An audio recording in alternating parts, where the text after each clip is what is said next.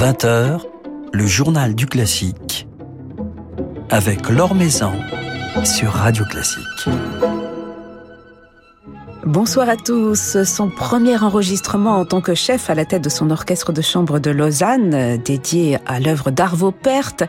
Des concerts cette semaine avec l'orchestre de Paris et Klaus Mekele, et puis la nouvelle édition du festival de Pâques d'Aix-en-Provence, tout juste révélée. Nous en avons des sujets ce soir à aborder avec notre invité Renaud Capuçon, dont l'actualité est toujours aussi intense. Avant cela, jetons un rapide coup d'œil sur les autres événements de la vie musicale euh, développé par Philippe Gau sur le site de Radio Classique. Un drame samedi au théâtre du Bolchoï, euh, survenu lors d'un changement de décor pendant la représentation de l'opéra Satko de Rimsky-Korsakov. Une rampe descendue brusquement du plafond a heurté violemment la tête du danseur Yevgeny Koulech. Celui-ci est décédé avant même l'arrivée des secours. Cette tragédie n'est malheureusement pas la première à frapper la prestigieuse institution de Moscou où en 2013, un violoniste était mort après être tombé dans la fosse d'orchestre, tandis que le directeur artistique de l'époque, Sergei Filin, avait lui été agressé la même année à l'acide. Angela Georgiou semble avoir des comptes à régler avec ses compatriotes envers lesquels elle s'est montrée très critique dans un entretien accordé ces jours-ci à un média roumain. Selon la chanteuse, l'histoire culturelle de la Roumanie est composée de fausses légendes des gens nous parlent de génie, mais en réalité, ils n'étaient pas si géniaux.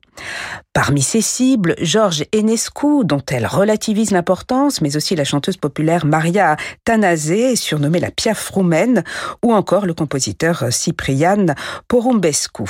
Seuls trouvent grâce à ses yeux les pianistes Dinu Lipati et Radu Lupu, ainsi que le chef Sergiu Celebidache. Alors, quel que soit le jugement d'Angela Gheorghiu, je vous encourage vivement à découvrir ouvrir le merveilleux opéra Oedipe d'Enescu qui fait l'objet en ce moment et jusqu'au 14 octobre d'une formidable production à l'Opéra de Paris, production qui sera diffusée en direct le 14 octobre sur la plateforme L'Opéra chez soi. Le festival Listomania de Châteauroux fête ses 20 ans cette année, une édition anniversaire qui se tiendra du 14 au 20 octobre, au cœur de ce Berry romantique près de Nohant, où le compositeur aimait tant retrouver ses amis Georges Sand, Chopin, Delacroix ou encore Marie Dagou. Alors plus de 30 concerts, mais aussi conférences, expositions, académies de piano ou ateliers pour enfants ponctueront cette manifestation à laquelle s'associeront quelques-unes des plus grandes figures du piano de la nouvelle génération, Benjamin Grosvenor, Alexandre Kantorov, Nathanaël Gouin, Jean-Baptiste Doulcé, mais aussi Paul Lai pour une note de jazz. Le ténor Cyril Dubois, l'Orchestre national des Pays de la Loire, Bertrand Chamaillou, mais aussi François-Frédéric Guy, participeront également aux festivités, célébreront ce pianiste virtuose, compositeur de génie, chef d'orchestre à l'attitude révolutionnaire, enseignant de légende, écrivain, penseur et philanthrope hors du commun, pour reprendre les mots de Jean-Yves Clément, le directeur artistique des Listomania.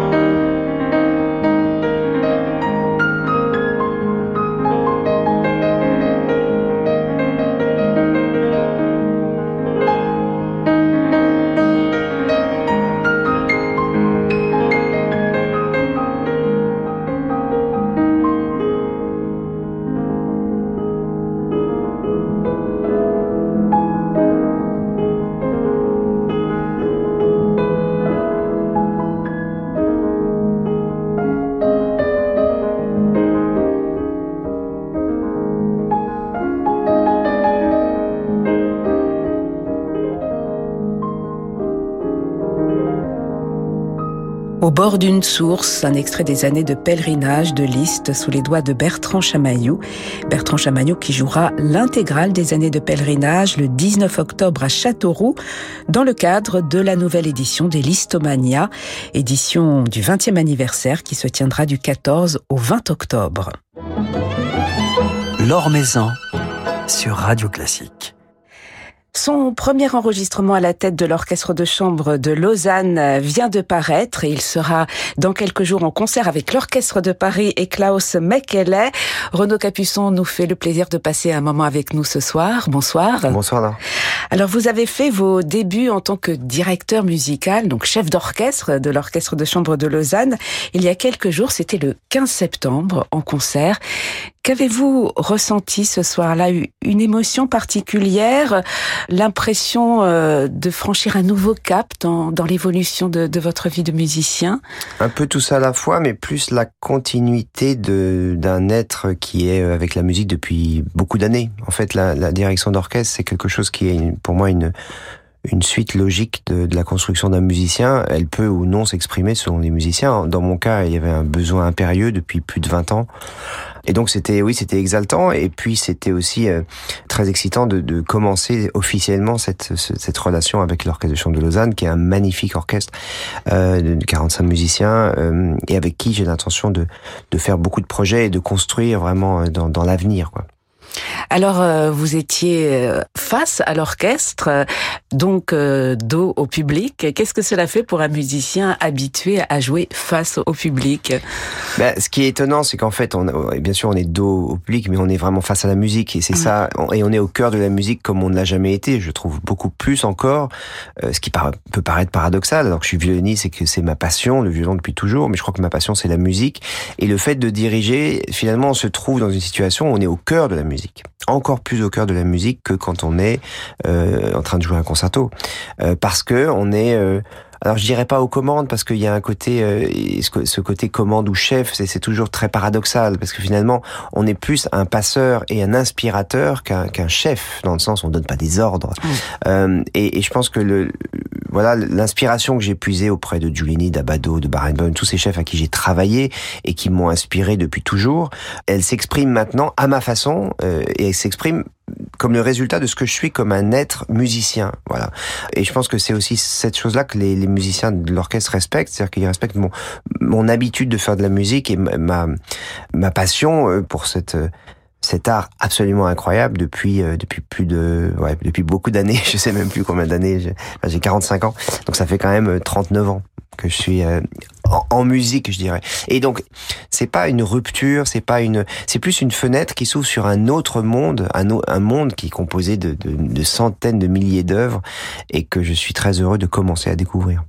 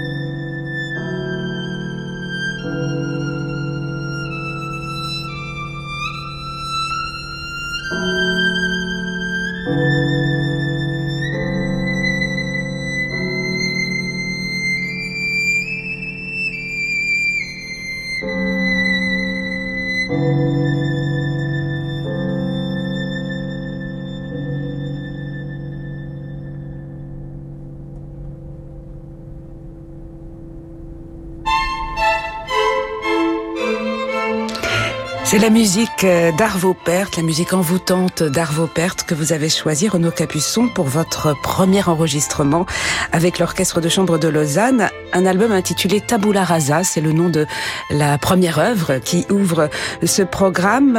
Quel sens donner à Tabula Rasa puisque vous ne faites pas table rase du passé, mais c'est plutôt l'idée justement de, de se tourner euh, vers l'avenir? Ce qui est étonnant, c'est que ce disque devait être enregistré maintenant en fait et que la pandémie a fait qu'on a pu anticiper d'un an. Et c'est vrai que la table rase, cette pandémie a été une, forme de table rase, c'est-à-dire que tout, d'un coup tout s'est arrêté.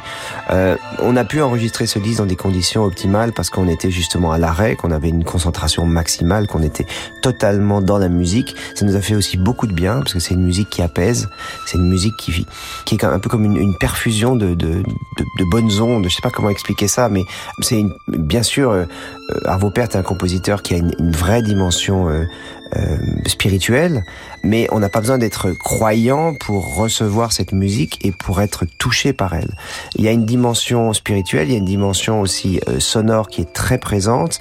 La, la, texture du son est extrêmement importante et, et j'ai pu immédiatement euh, me rendre compte, même si je le savais, que, que cet orchestre de chambre de Lausanne a, a des qualités de des qualités sonores et des qualités de texture de son qui sont absolument magiques.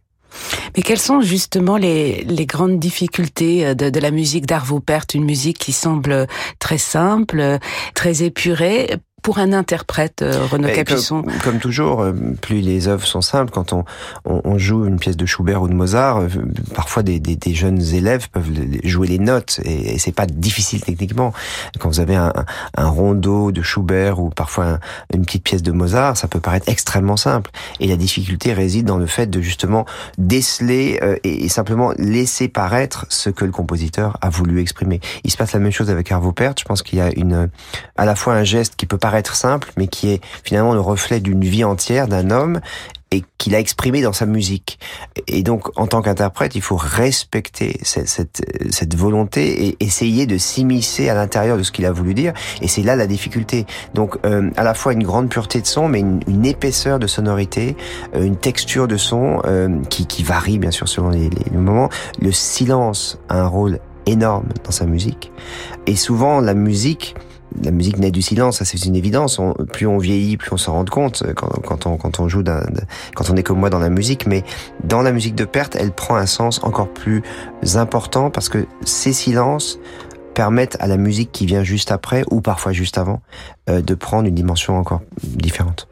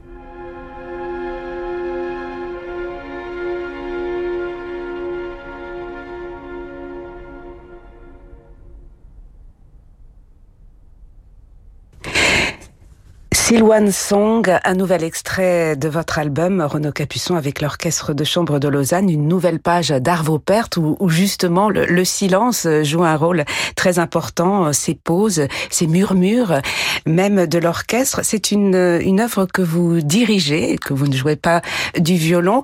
Vous percevez la, la profondeur, les, les, textures si particulières euh, d'Arvo Pärt euh, de la même façon lorsque vous dirigez que lorsque vous ressentez les, vibrations directement au violon, Renaud Capuçon? C'est ça qui est passionnant dans la direction d'orchestre quand on, on se place devant l'orchestre sans son instrument, c'est que les perceptions sont encore plus fortes, puisqu'il n'y a pas le.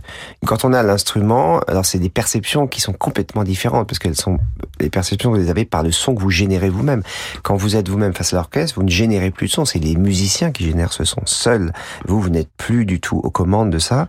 Vous êtes dans une espèce, un espèce d'état où vous j'ai l'impression qu'on entend plus de choses, qu'on est euh, plus au cœur, comme si on était au cœur du réacteur et que on a euh, la capacité, et c'est ça qui est totalement grisant et, et c'est quasiment une chose qui est euh, addictive.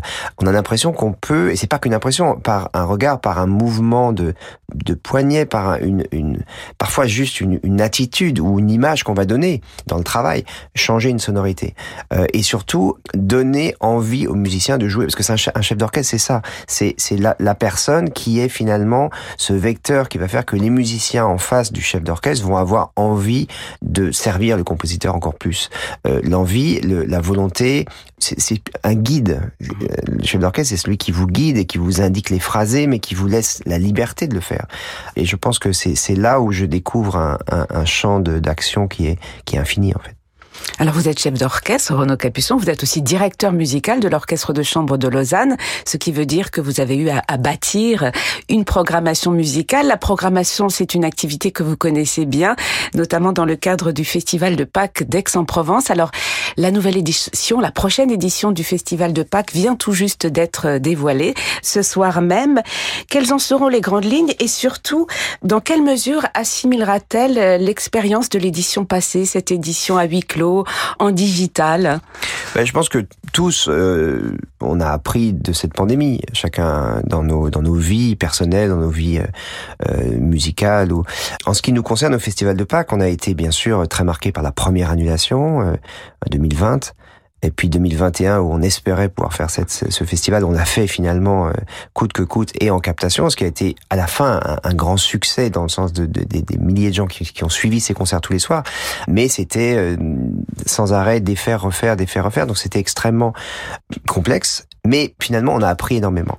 Cette programmation cette année, euh, elle fait la part belle aux orchestres francophones, donc avec deux orchestres suisses, l'orchestre de chambre de Lausanne et l'orchestre de la Suisse romande, et puis des orchestres français que j'aime particulièrement, l'orchestre des Pays de Loire qui a fait des progrès avec Pascal Roffet énormes les, les 15 dernières années, 10 dernières années, l'orchestre de Monte Carlo, euh, l'orchestre de chambre d'Auvergne qui est, je pense, l'un des meilleurs orchestres de chambre aussi d'Europe, avec l'orchestre de, chambre de Lausanne qui sera dirigé par Thomas Zettmeyer, euh, l'orchestre philharmonique de Radio France. Voilà, donc on fait un focus comme ça sur des orchestres francophones.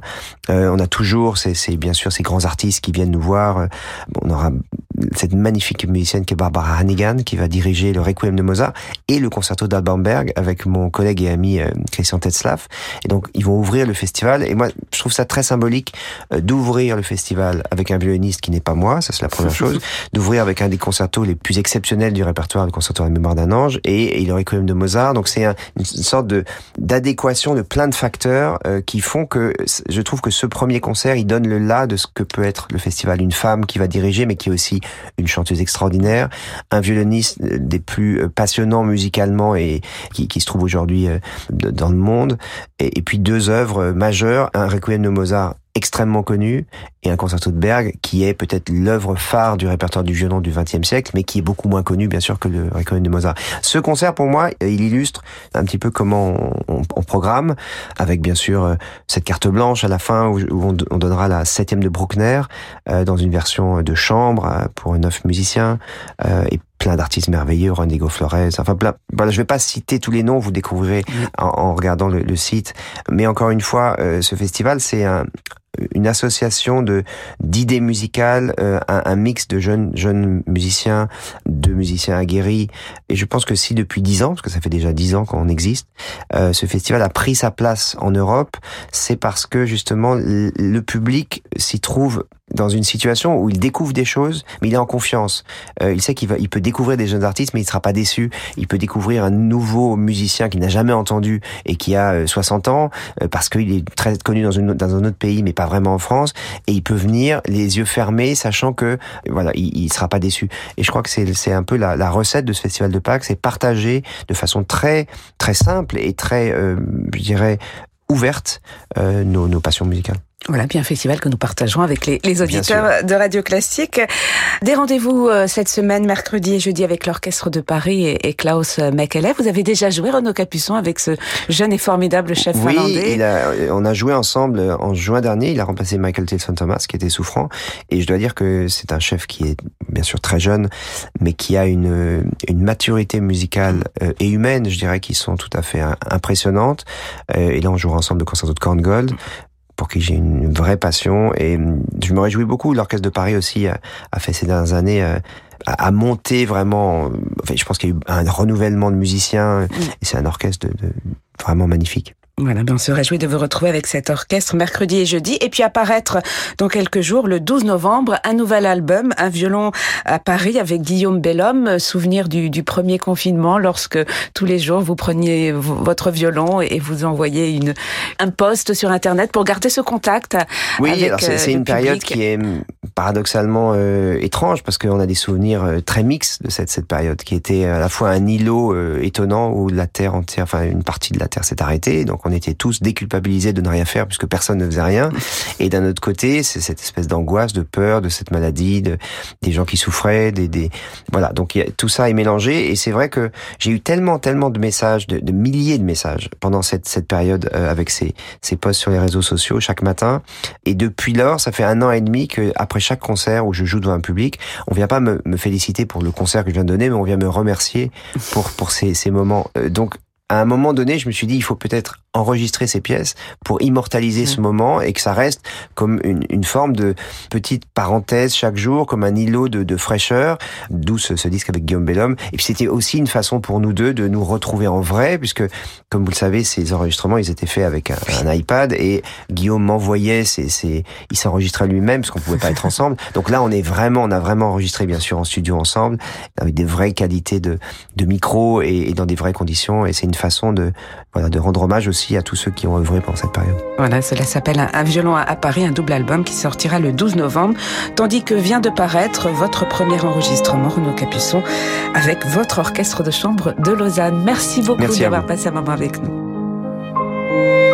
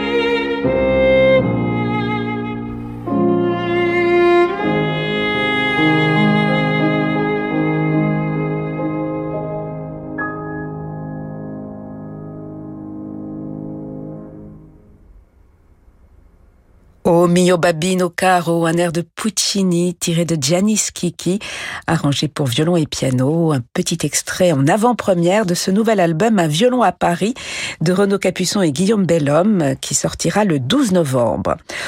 Renaud Capuçon sera, je vous le rappelle, en concert mercredi et jeudi avec l'Orchestre de Paris et Klaus Mekele. Il jouera l'envoûtant et très hollywoodien concerto de Korngold. Quant à la prochaine édition du Festival de Pâques d'Aix-en-Provence, elle se tiendra du 8 au 24 avril et nous aurons l'occasion de revenir sur sa programmation. Voilà, c'est la fin de ce journal du classique. Merci à Yann Lovray pour sa réalisation. Demain, nous serons en compagnie de Gabriel Tchalik, premier violon du jeune et Quatuor Tchalik. Très belle soirée à tous, soirée qui se prolonge en musique avec Francis Drezel.